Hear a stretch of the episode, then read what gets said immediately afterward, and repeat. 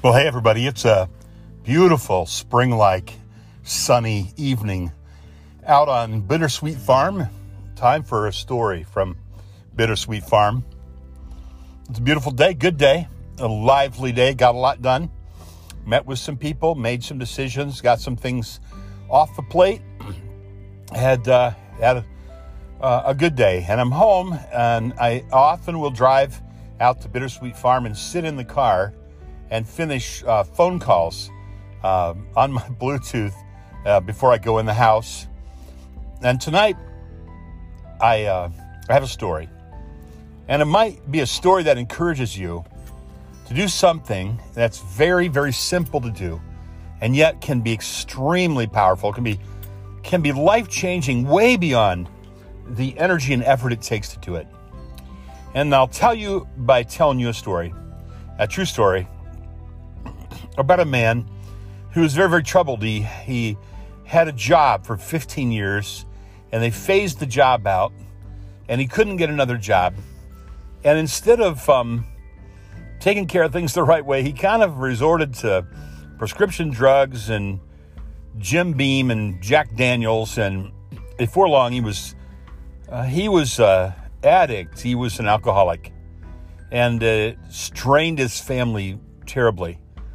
He had a uh, he had a job interview one day, and he stopped. Uh, he was on the way to the job interview, and he'd wasted his money on you know booze and drugs, and and uh, he didn't have enough money to get uh, to the job interview and back, and he wasn't sure what to do. So he just stopped and put some gas in his truck, and he walked in and swiped his card, figuring he'd just play dumb when it didn't go through.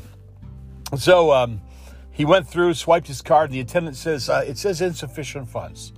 He said, well, try it again. Uh, key in the numbers. Guy behind him in line, he says, hey, listen, let me buy that. It's, it's okay. And the guy goes, no, no, no, try it again. And the guy behind him in line insisted, no, no, please, let me, let me buy your gas tonight. And so he, he paid for his gas. He said, hey, thanks. And he turned and he walked out uh, toward his truck. And the guy that paid for his gas followed him and said, hey, can I, can I talk with you? And he turned around and said, Sure. And he said, I just wanted to, I mean, if you don't mind, I want to invite you to my church. And he named his church. And the guy smiled and he goes, Yeah, I know where that church is. And that, that's a long way from where I live. Uh, and uh, so that, that really wouldn't work. But hey, thanks for thanks for inviting me uh, anyway. Uh, he says, I live in, named another city named Blaine. And the, and the guy said to him, We got a church, uh, we have a, uh, a satellite campus in your town. And the guy says, Well, candidly, I, I appreciate your invitation and thanks for paying for my gas, but I'm just really not a religious guy. And, and honestly, I'm not interested. He got in his car and drove away. A year later, his life had fallen apart so badly that his teenage daughters said they hated him.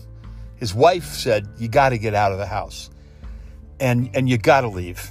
And he eventually took his gun, took the last of his booze, got in his truck, and started driving to a place where he loved to hunt, and his intent was to take his life. But the route to the place where he loved to hunt went past the church.